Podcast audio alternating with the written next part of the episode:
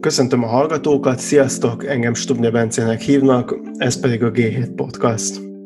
Azoknak, akik az utóbbi években böngészték a hazai gazdaglistákat, valószínűleg nem igazán dereng a Rahim Kulov név. Viszont ha valaki régebb óta figyeli ezeket a listákat, és arra is emlékszik, hogy a 2000-es évek közepén hogyan nézett ki a lista eleje, akkor arra is emlékeztet, hogy a leggazdagabbak között ott volt Megdet Rahim Kulov, aki 2005-ben és 2006-ban Csányi Sándort és Demian Sándort megelőzve a lista élén végzett. Mivel az ilyen listákra nem állampolgárság alapján, hanem lakhely alapján lehet bekerülni, a 90-es évek közepétől itt tartózkodó, de egyébként orosz állampolgár Rahim Kulov le is került a listákról, amikor hazaköltözött. Üzleti érdekeltségei azonban megmaradtak, csak annyi változott, hogy most már a fiai, a most 43 éves Timur és a 41 éves Ruszlán kezelik a vagyont. Ez a vagyon nem mellesleg akkora volt 2019 végén, mint amekkorára Mészáros Lőrinc és Csányi Sándor együttes vagyonát becsülte a száz leggazdagabb magyar című kiadvány, és az is sokat elárul az egyébként magyar állampolgársággal rendelkező Raimkulov testvérek jelentőségéről, hogy a két talán legjelentősebb magyar cég, az OTP és a MOL legnőbb tulajdonosai között is ott vannak. Ehhez képest a listákon nem voltak rajta, és az elmúlt években mindössze a fiatalabb testvér, Ruszlán hotelpiaci terjeszkedéséről jelent meg néhány cikk a magyar médiában. Jandó Zoltán és Fabók Bálint kollégáim, a Gét újságírói nemrég cikksorozatban írtak arról, hogy az egyik testvérhez, Ruszlán Rahim Kulovhoz számos ponton kötődik nyolc előadó művészeti szervezet, amelyek éveken keresztül milliárdos nagyságrendben jutottak közpénzhez, egy állami támogatási rendszernek, a kultúrtaónak köszönhetően. Ebben az ügyben egyébként a NAV is vizsgálódik. A mai adásban ezt is át fogjuk beszélni, és ezen kívül azt is összefoglaljuk, amit a Rahim Kulov család magyar gazdaságban betöltött szerepéről, az érdekeltségeikbe tartozó cégekről tudni lehet, illetve arról is szó lesz, hogy hogyan jött létre ez a hatalmas vagyon. Zoli Bálint, sziasztok! Köszönöm, hogy a karácsony előtti hajtásból időt szakítottatok rá, hogy velem beszélgessetek. Kezdjük az utóbbi évek egyik legjobban hasító kulturális vállalkozásának a történetével. A Magyar Virtuózok Kamarazenekar 2018 előtt olyan üzleti eredményeket produkált, hogy a legsikeresebb magyar popstárokat is lenyomták üzleti értelemben.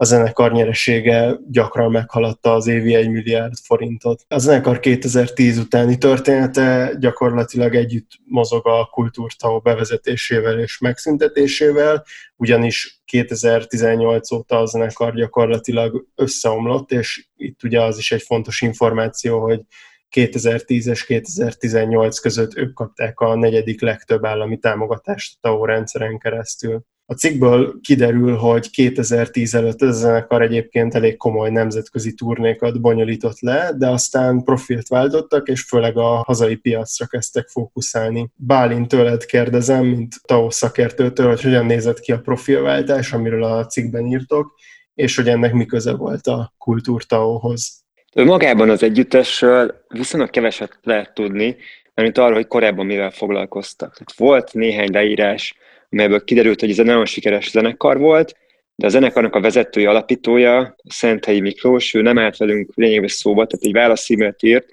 de abból nem igazán derült ki, hogy pontosan ezt kiműködtette ezt a zenekart, mennyi volt a forgalma, tehát üzletileg hogyan működött az egész. Annyit lehetett látni ilyen régebbi leírásokból, hogy főleg, ahogy te is említetted, külföldön voltak koncertjeik, és miután a kultúrtávot bevezették 2009-ben, azt követően alapítottak egy magyarországi céget, és elsősorban már csak Magyarországon is léptek fel. Döbbenetesen elkezdett nőni a bevételük. Pár millió forintból pár év alatt milliárdos bevételek lettek. Tehát főleg Magyarországon játszottak, nagyon sok ilyen kisebb koncerthelyszínen, mint például a Mátyás templom. Egyébként nyomtak viszonylag nagyobb ilyen szuperprodukció-szerű előadásokat is, akár a Budapest sportcsarnokban, tehát azért voltak jelentős koncertjeik is, és valóban egyébként sokat voltak így a, a médiában, viszonylag, tehát ez nem egy fiktíven működő zenekar, de ennek ellenére működésük, meg ez a nagyon gyors növekedés, ez rengeteg kérdés kinyitott, és ezekre nem is nagyon találtunk válaszokat. Mik voltak ezek a kérdések? Tehát, hogy mi, mi volt az, ami nem állt össze? Hát ugye az az nagyon érdekes a működésében ennek a zenekarnak, és amiatt is figyeltünk fel rá, mert a piacon megszokottal elég eltérő volt az a nyerességhányad, amivel ők dolgoztak. Tehát itt lényegében ilyen 50-60-70 százalékos profitokat is fel tudtak mutatni, alapvetően ennek a kultúr támogatásnak köszönhetően. és mondjuk a TAO megszüntetését megelőző három évben már ilyen 1,8 milliárd forint körüli árbevételeik voltak, hogyha jól emlékszem. És azt szerettük volna megtudni, hogy hogyan tudott ilyen gyorsan nőni, és ilyen nagyra nőni egy együttes. És mondjuk az egyik visszatérő válasz az egyik tulajdonostól az volt, hogy nemzetközi szuperprodukcióknak köszönhetően. És valóban volt olyan év 2016, amikor csináltak több ilyen nemzetközi szuperprodukciót, amikből akár lehetett több millió forintos bevétel is, de mondjuk 2017-ben talán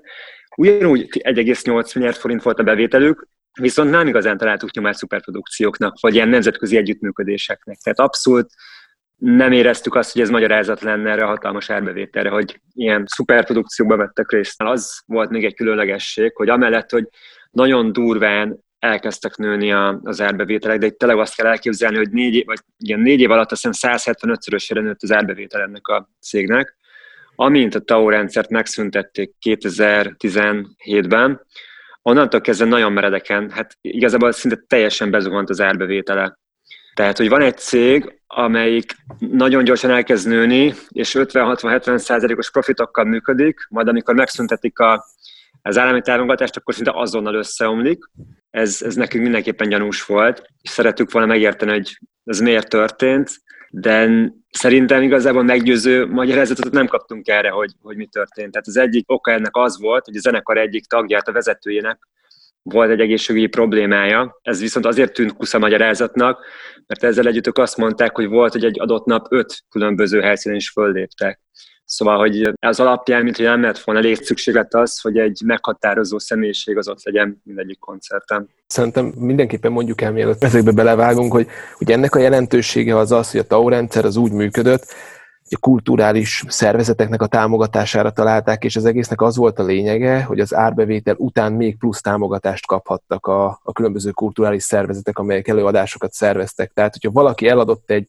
jegyet 1000 forintért, akkor utólag erre még 800 forintnyi állami támogatást kaphatott. És ezért azért volt nagy jelentősége annak, hogyha egy cég föltolta a saját árbevételét ebben az időszakban, mert ezzel párhuzamosan 80%-nyi támogatást még ehhez kaphatott. Erre voltak egyébként előzetes kormányzati becslések, hogy mennyit fog elvinni a kultúrtau a korábbi árbevétel alapján, de az, hogy ez a rendszer ez hogyan alakult, talán az írja le legjobban, hogy ezt nagyon-nagyon-nagyon sokszorosan teljesítették túl, és sokkal, de sokkal nagyobb lett a kultúrtau támogatási összeg, pont azért, mert több olyan cég, egyik kulturális szervezet volt, amely így felpörgette az árbevételét ebben az időszakban, és ennek megfelelően aztán igénybe is vette ezt a támogatást. És a Magyar Virtuózok koncertjeit szervező Magyar Virtuózok Művészeti Nonprofit Kft. kapta a magasan a legtöbb pénzt a TAO-nak köszönhetően, de vagy összesen nyolc olyan kulturális társulatot is találtatok,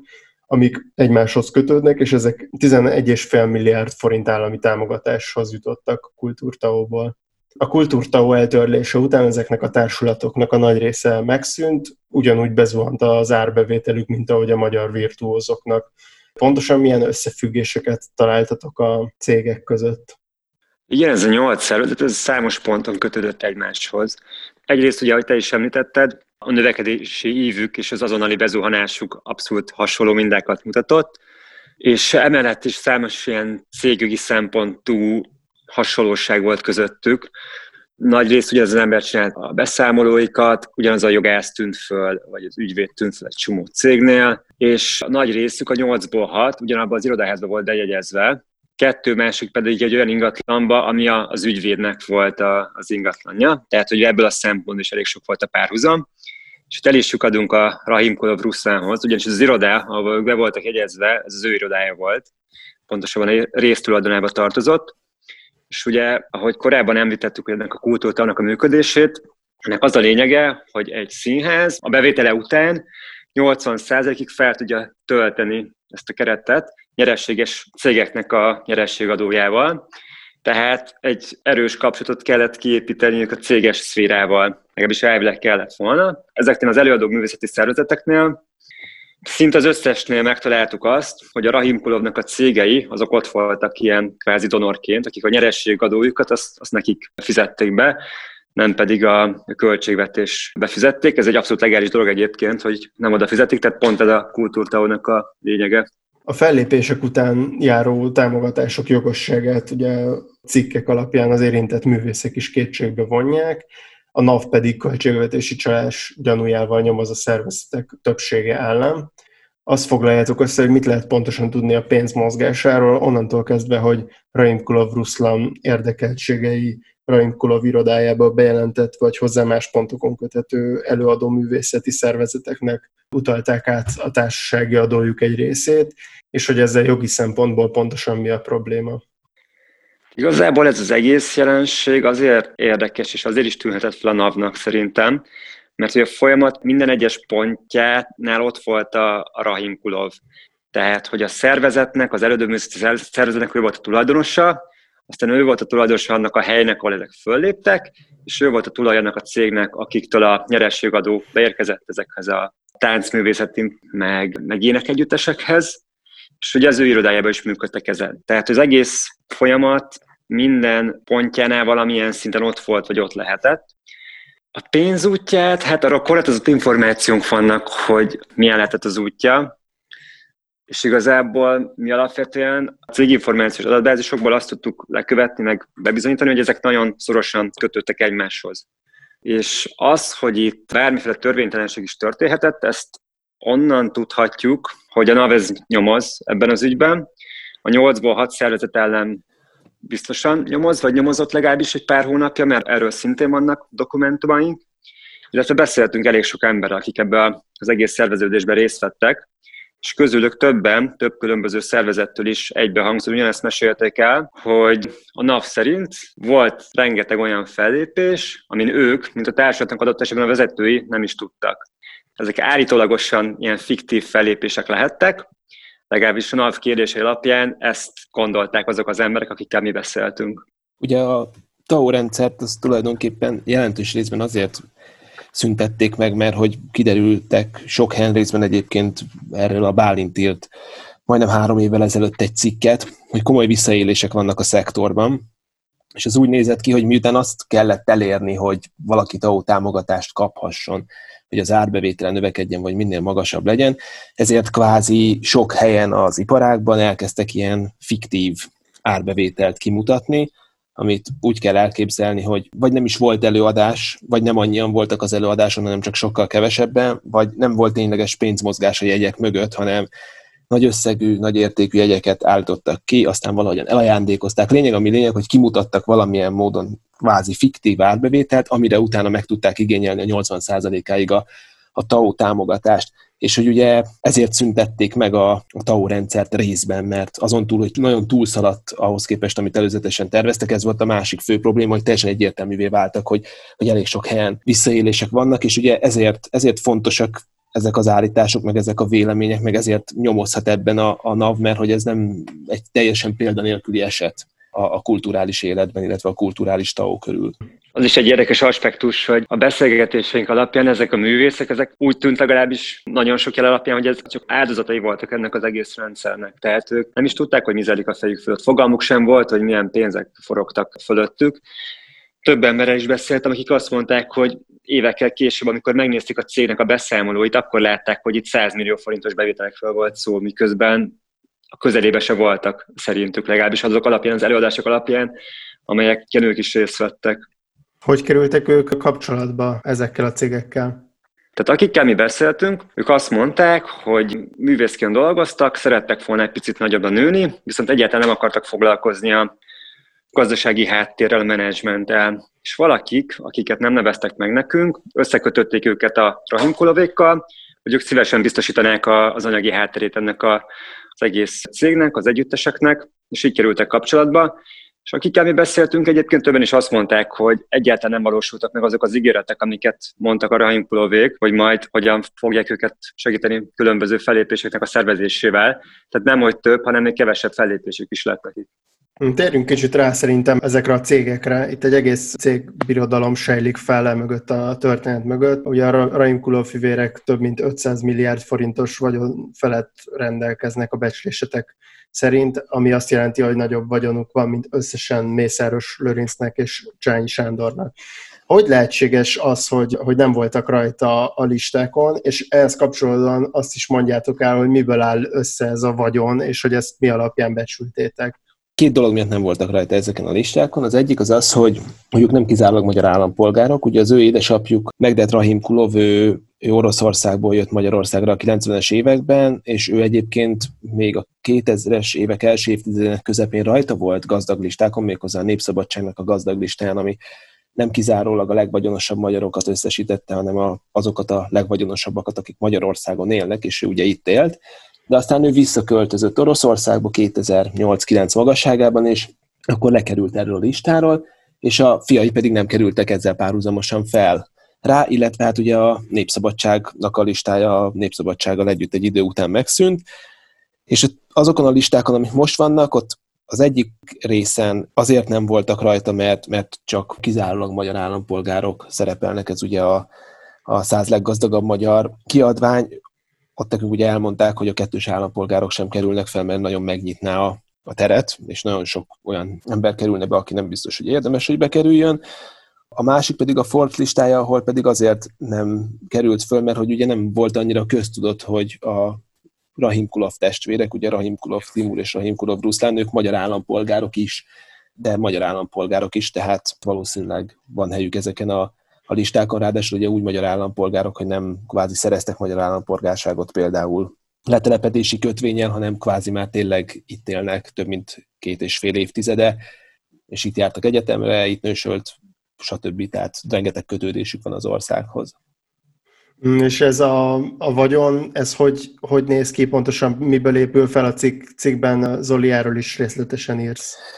Igen, tehát hogy a Forbes-nál például azt mondták el nekünk, hogy azért nem került rá részben erre a listára, mert hogy ők úgy értékelnek cégeket, hogy az eredményesség alapján, és ugye nekik nem olyan cégük van, ami kvázi termelő cég, és így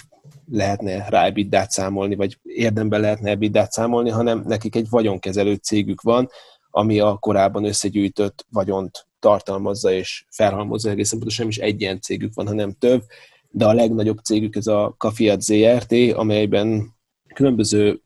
rengeteg vagyonelem van ingatlanoktól át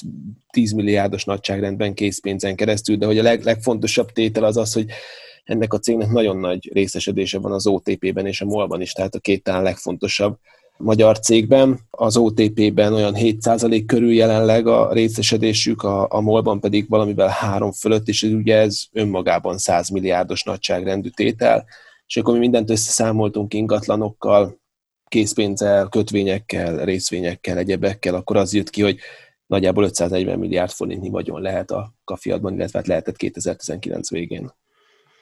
Térjünk rá ennek a vagyonnak a kialakulására a 90-es évek végén és a 2000-es évek elején nem sok embernek volt nagyobb hatása a hazai vállalati szférára, és úgy általában a gazdasági élet egészére, mint Raim Kulovnak. A rendszerváltás után érkezett Magyarországra a Gazprom képviselőjeként, de már korábban is foglalkozott a szovjet-magyar gázüzlettel. Egyszerű menedzserből nagyjából tíz év alatt az ország leggazdagabb embere lett, miután a Gazprom vezetők családtagjai fillérekért szerezték meg a cég különböző érdekeltségeit a 90-es években. Kezdjük azzal, hogy hogy indult Megdet Kulov karrierje Magyarországon. Hát ő a rendszerváltás után érkezett Magyarországra a Gazpromnak a képviselőjeként. Ugye a Gazprom azért volt akkor nagyon fontos cég Oroszországban, mert ugye épp szétesett a Szovjetunió, nagyon komoly gazdasági problémák voltak Oroszországban, és ugye a természeti kincseik voltak azok, amelyikből komolyabb bevételre számíthattak és ugye még mielőtt szétesett volna a Szovjetunió az energetikai minisztériumot, vagy hát a gázügyi minisztériumot tulajdonképpen átalakították egy cégé, ez lett a Gazprom, és ő ennek a képviselőjeként jött Magyarországra. Azt tudni kell, hogy amikor ő ideérkezett, akkor már a, a a Gazpromnak az első vezetője Viktor Csernomyrdin volt, akit 1992-ben miniszterelnöknek neveztek ki Oroszországban, és onnantól kezdve egy több mint egy fél évtizeden keresztül a hozzá közel álló emberek vezették a Gazpromot. És olyan embereket kellett delegálni az európai országokban, amik a legfontosabb felvevő piacai voltak az orosz gáznak ekkor, akik elég megbízhatóak, és valamennyi helyismeretük is van, és ugye Megdet Rahim Kurov Magyarország esetében ilyen volt, mert már korábban is volt a magyar-szovjet kapcsolatokban szerepe, ráadásul sok esetben energetikai szempontból, és akkor ő, ő idejött, és tulajdonképpen mindenféle ilyen orosz, illetve Gazprom ügyben eljárt, tehát hogy volt cégfelvásárlás, amikor megvették a Dunántúli kőolajipari gépgyárat, azt is ő menedzselte le, és közben elkezdett dolgozni egy olyan gázszerződésen a, a Gazprom és a MOL által alapított közös céggel, amely amely az orosz gáz magyarországi importját intézte, ami utána évtizedekig meghatározta a, a magyar energetikát és a magyar energiaellátást, mert mert egy 20 éves szerződést kötöttek, ami 1995-ben kezdődött és 2015-ben futott volna ki, de még azon is túlnyúlt. Ugye ez egy nagyon sok szempontból titkos szerződés volt, tehát nagyon sok részletét nem ismertük, de amik kiszivárogtak, azok miatt elég sokat kritizálták ebben a két évtizedben az árazás miatt, az átvételi feltételek miatt, stb és ugye ezt is az a cég készítette elő, amit abban az időben ő vezetett, tehát nyilván nagyon komoly ráhatások. A, szerintem a hallgatók emlékezhetnek rá, hogy pár éve volt, hogy jól emlékszem, Vladimir Putyin és Orbán Viktor részételével egy találkozó, amikor ezt a szerződést tárgyalták. Ezt egy kicsit el tudod mondani, hogy ez hogy alakult? Hát igen, ugye alapvetően ennek a szerződésnek az egyik legkritikusabb pontja az volt, hogy volt egy ilyen úgynevezett take megállapodás, ami azt jelenti, hogy Magyarország 1995-ben azt vállalta, hogy bizonyos mennyiségű gázt az oroszoktól mindenféleképpen megvásárol a következő 20 évben. A probléma csak annyi volt, hogy Magyarországon az energetikai igény, a gáz iránti igény az jelentősen csökkent, és egy idő után nem tudtuk, meg nem is akartuk átvenni ezt a, ezt a gázmennyiséget, amit mi vállaltunk ami azért volt probléma, mert az eredeti megállapodás elvileg úgy szólt, hogy ezt akkor is ki kell fizetni, hogyha ezt mi nem vesszük át. Sőt, valami büntető díjat is fizetni kellett volna érte pluszban, és amikor 2015-ben Vladimir Putyin idejött Magyarországra, és Orbán Viktorral erről tárgyaltak, akkor már annyira nagy mennyiségű gáz gyűlt föl ebben a egy-másfél évtizedben, amíg nem tudtuk átvenni, hogy ez ilyen ezer milliárdos nagyságrendű tétel volt forintban, és igazából az volt a kérdés, hogy akkor most ennek mi lesz a sorsa. Ki kell fizetni egy összegben, vagy valahogyan majd lesz, később megkapjuk, vagy elengedik, vagy, vagy mi lesz ezzel. És akkor végül nem tudjuk, hogy pontosan milyen alkú keretében, de az a megállapodás született, hogy a következő években még a kvázi beragadt mennyiséget azt mi lehívhatjuk, és akkor piaci áron megvásárolhatjuk a Gazpromtól, és aztán ez is történt, ennek valamikor mostanában futott ki a, a vége. Volt egy nagy botrány a 2000-es évek elején, amikor a Borsodkenben egy addig nem igazán ismert írországi bejegyzésű vállalat 25%-os részesedést szerzett, és ezt a céget Megmet Kulov képviselte. És a Borsotkemnek a szektor másik legfontosabb magyar cégében, a, a TVK-ban is volt 30%-os részesedése. Így valójában ez az ír cég egy csapásra két stratégiai fontosságú magyar vállalatban lett meghatározó tulajdonos, és hát ez nem igazán tetszett a, a molnak. A TVK ugye egy nagyon fontos vegyipari vállalat Magyarországon, az egyik legnagyobb, és ugye a molnak azért volt fontos már akkor is, mert mármint a 2000-es évek elején, 90-es évek végén is, mert ugye bizonyos alapanyagokat a MOL szállított nekik, és így egy nagyon fontos vevőjük volt a TVK. És a, akkor a másik nagy magyarországi vegyipari céggel, a Borsotkemmel, ők ilyen tulajdonosi viszonyban is voltak, ugye a Borsotkemnek volt részesedése a, a TVK-ban, és egyszer csak a Borsotkemben megjelent egy, egy kvázi offshore cég, egy írországi bejegyzésű Miltford nevű vállalat, amiről nem lehetett tudni, hogy pontosan ki áll mögötte, de hogy nagyon hamar elkezdték úgy kezelni ezt a, ezt a céget, mint a Gazpromnak az érdekeltségét, és felmerült az, hogy az oroszok a magyar vegyiparban érdekeltséget akarnak szerezni. Ugye a MOLT azt mindig is nagyon féltették a, az oroszoktól, meg úgy általában a magyar energiaszektorban is ugyan mindig aggályok voltak a, azzal kapcsolatban, hogy az oroszoknak mekkora lehet a szerepe, és akkor így kirobbant kvázi egy a magyar cégek, illetve a, a Gazpromhoz köthető itteni entitások között egy kvázi háború, felfüggesztették a cégek kereskedését, a Borsotkem, amelyben akkor ugye már tulajdonos volt a, a Milford, tehát ez, a, ez az ismeretlen hátterű cég, annak a menedzsmentje elkezdett tárgyalni a mollal a TVK részesedés eladásáról, anélkül, hogy az új tulajdonostól kvázi erre engedélyt kapott volna, vagy hogy előtte egyeztetett volna, vagy hogy egyáltalán lett volna köztük valami tényleges kontakt. Így ami lényeg, hogy tulajdonképpen a, a TVK-t azt ebből a csomagból kiátszották a molnak, vagy hát eladták a molnak, ha így, így jobban tetszik, és ugye ezzel ezt a,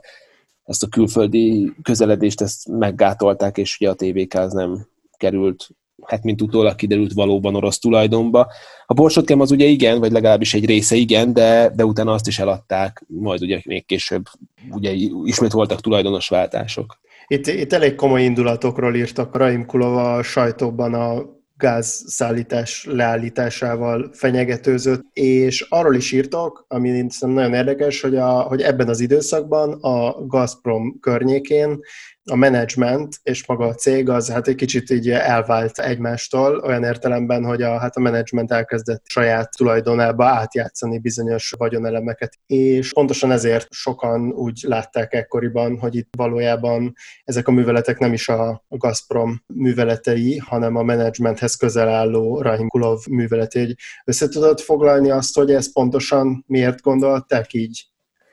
Igen, ugye azért jó innen kvázi a történelmi táblatból nézni ezeket a dolgokat, mert az, hogy hova futottak ki, az elég sok mindent meg tud világítani. Az akkori magyar sajtóban legtöbben Gazprom érdekeltségként kezelték ezt a írországi céget, de volt egy-két megjegyzés már akkor is, hogy volt egy-két olyan kiszólás, hogy a Gazprom management érdekeltsége lehet, és valóban ez a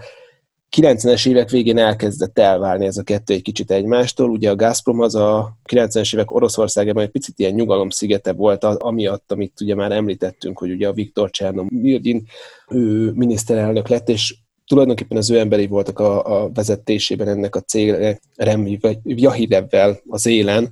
és ők kvázi biztonságban érezhették magukat. Ebben az időszakban, ugye Oroszországban azért ilyen nagyon durva privatizálás ment, aminek az eredményeként tulajdonképpen az olajipart azt teljesen kiárusították. A 90-es évek végére így a töredéke maradt állami kézben. A gáziparban ez nem történt meg ekkorra. Ott azért a Gazprom a nagy részét megtartotta, meg jelentős részben állami tulajdonban maradt, egészen addig, amíg 1998-ban Csernomirdin el nem veszítette a miniszterelnöki pozíciót, és akkor tényleg ilyen elég durva cégjogi átalakulások kezdődtek, és tulajdonképpen az volt a módszer, hogy különböző Gazprom eszközöket kijátszottak különböző cégeknek, vagy átraktak különböző cégekbe. Ebben megjelentek jellemzően tőkeemeléssel mindenféle más cégek, és aztán valahogy úgy ezek a dolgok átkerültek különböző emberekhez, és, és egyébként ugye az, hogy ebben milyen lehetett a Rahim Kulovnak a szerepe, azt nagyon eltérően ítélte meg az akkori magyar sajtó, vagy számolt belőle az akkori magyar sajtó, meg a, a, az akkori mondjuk orosz sajtó, illetve a külföldi sajtó. Ugye az egész történetet egy német lap a Frankfurter Rundschau tárta föl, de ezzel párhuzamosan az oroszok is írtak róla, és hogy tulajdonképpen ezekben a leírásokban Rahim Klubnak elég kult szerepe volt azáltal, hogy a leírás szerint részben az övé volt az egyik olyan cég, amiben a legtöbb vagyonelem volt, egy időben hozzákerült, illetve hozzáköthető emberekhez került,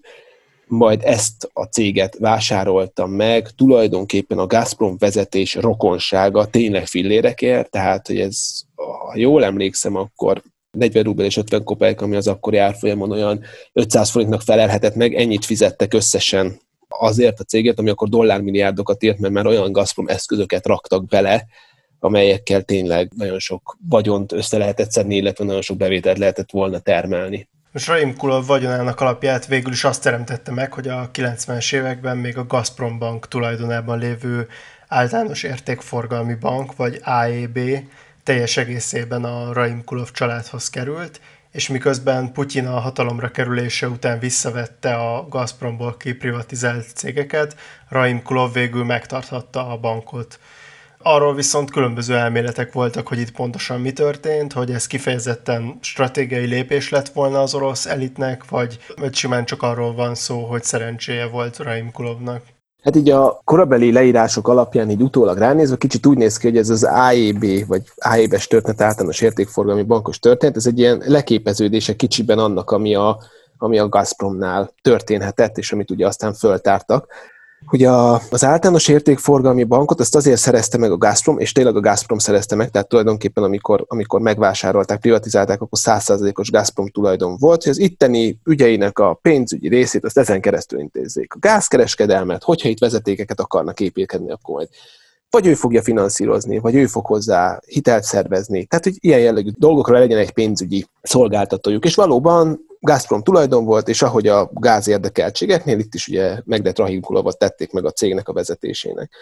ahogy mondtam, a Gazpromnál is az volt, hogy elkezdtek megjelenni különböző cégeknél, különböző ilyen tőkeemeléssel, vagy valamilyen módon külső tulajdonosok, akik egy idő után többségbe kerültek, és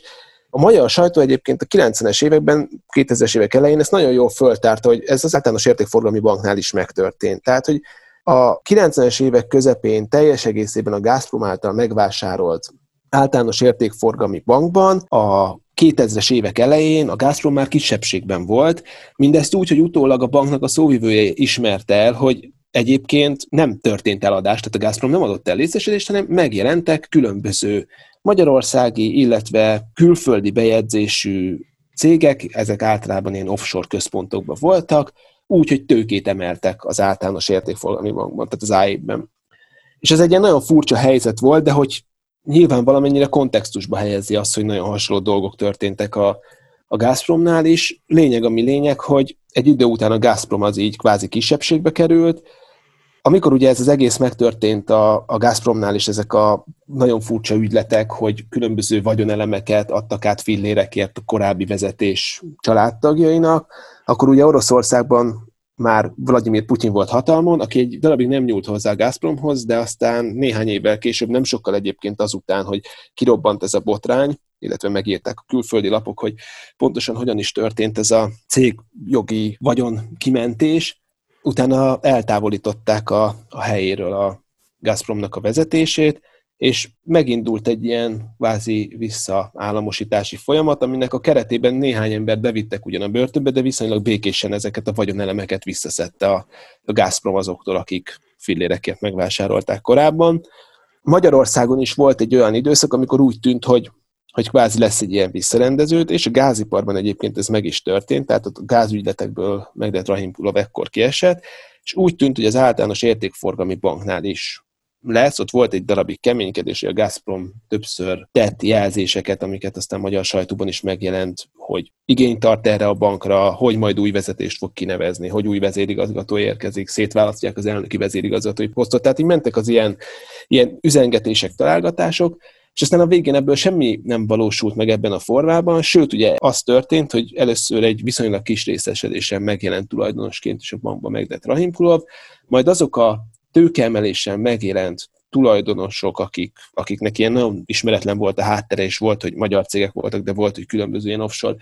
helyszínekre voltak bejegyezve, ezeket is szépen elkezdte a Rahim Kulov a vagyonkezelője bekebelezgetni, és egy idő után úgy nézett már ki a dolog, hogy többségi tulajdonban is voltak, és akkor már a Gazpromnak csak ilyen 25% körüli részesedése volt, és végül a Gazprom ezt a 25%-ot is eladta Rahim Kulovéknak, akik tulajdonképpen 2005 magasságára megszerezték a teljes általános értékforgalmi bankot. És annak mi volt az oka, hogy ezt Putyin nem vette vissza ugyanúgy, ahogy a többi korábbi Gazpromból ki privatizált vagyonelemet? Deák András György, Oroszország szakértő azt mondta nekünk erre, hogy Putyin mindig óvatosan bánt ezekkel a reprivatizációs történetekkel külföldön. Tehát, hogy ezt úgy Oroszországban megcsinálták, de hogy ezeket a konfliktusokat megpróbálta nem külföldre vinni. Ezen kívül, ami még egy fontos dolog lehetett, hogy ez nagyjából, ugye ez az egész történet ugye a 2000-es évek elejére datálódik, és hogy Rahim Kulovéknak az volt a feltételezés, hogy egy elég jó kapcsolata lehetett az 1994 és 98 között Magyarországot irányító MSZP kormányzattal, viszont kifejezetten rossz kapcsolata volt az ezt követő Orbán kormányjal, ami ugye ebben a már említett Borsodkem TVK-s felvásárlási ügyben csúcsosodott ki, onnantól kezdve állítólag egyáltalán nem volt nexus a felek között. 2001-ben robbant ki a Gazprom botrány, amikor ugye kirúgták a Gazprom vezetést, és elkezdték tőlük visszaszedegetni szépen a különböző vagyonelemeket. Ez 2001 végére, 2 elejére nagyjából Magyarországot is elérte, de ugye ekkor aztán jött egy kormányváltás, amikor visszakerült a, hatalomba az MSZP, ahova viszont lehetett jó nexusa az ekkor már ugye több mint egy évtizede, vagy hát nagyjából egy évtizede Magyarországon élő Rahim Kulovnak, és ugye ez is szerepet játszhatott, hogy egy politikai váltás, és hogy akkor legyen egy olyan ember Magyarországon, akinek van kapcsolati hálója, kapcsolati rendszere, és hogy akár ez még jól is jöhet. Igazából akkor most ott tartunk, hogy ideig összegyűlt egy viszonylag nagy vagyon, viszont aztán ebből a vagyonból különféle nem felvásárlások és továbbadásokon keresztül lett egy jóval nagyobb vagyon. Ebből a cikkek alapján talán kiemelkedik a zalakerámia felvásárlása, ami egy érdekes történet volt, illetve a borsotkem egy részének a felvásárlása. Hát ugye igazából ezután az történt, hogy volt egy viszonylag nagy vagyon a, a családnak, ugye az általános értékforgalmi bank révén, amit ugye soha nem úgy kellett elképzelni, mint egy hagyományos lakossági bankot,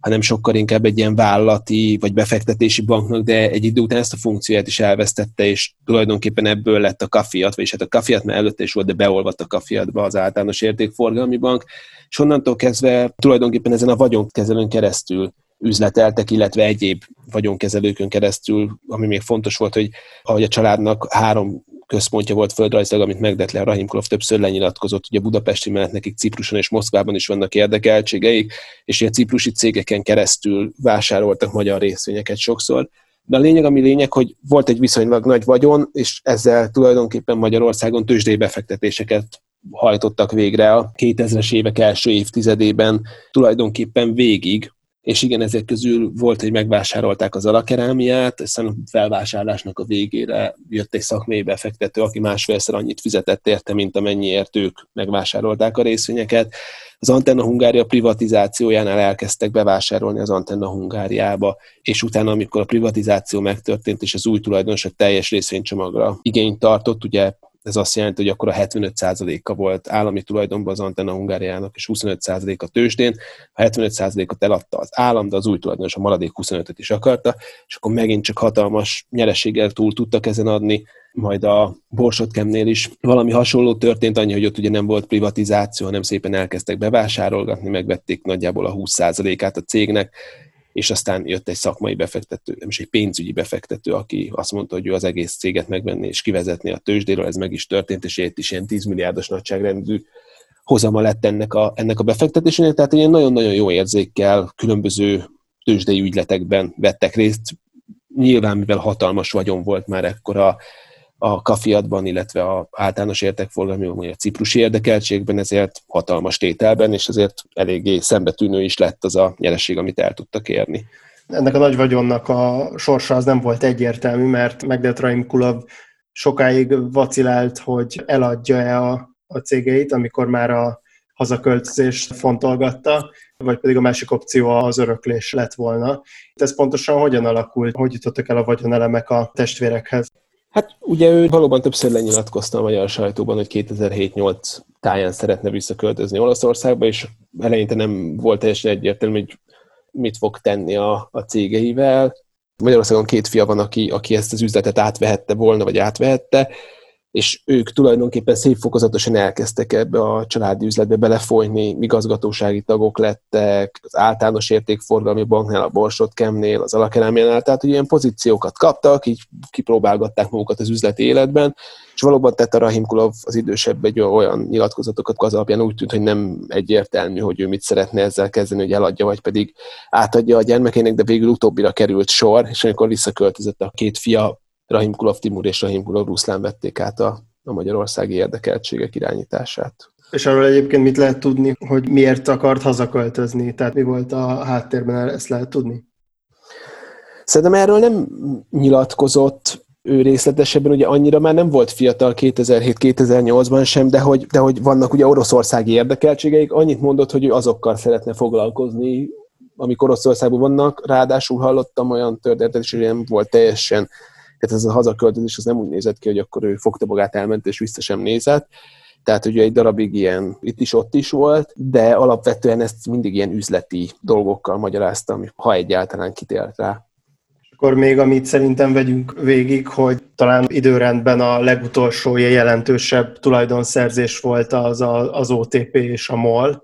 Ez hogy alakult, és hogyan nézett ki, mert úgy emlékszem, hogy a a cikkek alapján ez sem teljesen volt egy ilyen egyszerű menet. Volt nekik egy nagyon-nagyon fontos tranzakciójuk, ugye 2007-ben viszonylag nagyobb részesedést vásároltak a MOL-ban, és ugye ez volt az az időszak, amit követően megindult az ÖMV-nek az ellenséges felvásárlási kísérlete a MOL MOL ellen, és ennek tulajdonképpen az első lépése az volt, hogy azt a viszonylag nagyobb részesedést, amit ők megszereztek néhány hónappal később megvásárolta az ÖMV, ráadásul egyébként, ami még egy érdekes ebben a történetben, egy közvetítőn keresztül, aki nem volt más, mint a Erik Pecina, aki ugye néhány évvel később úgy vált, még a korábbinál is ismertebbé Magyarországon, hogy ő volt az a az osztrák vállalkozó, aki ugye bezárta a népszabadságot, majd az egész média piaci érdekeltségeit eladta Mészáros Lőrincnek.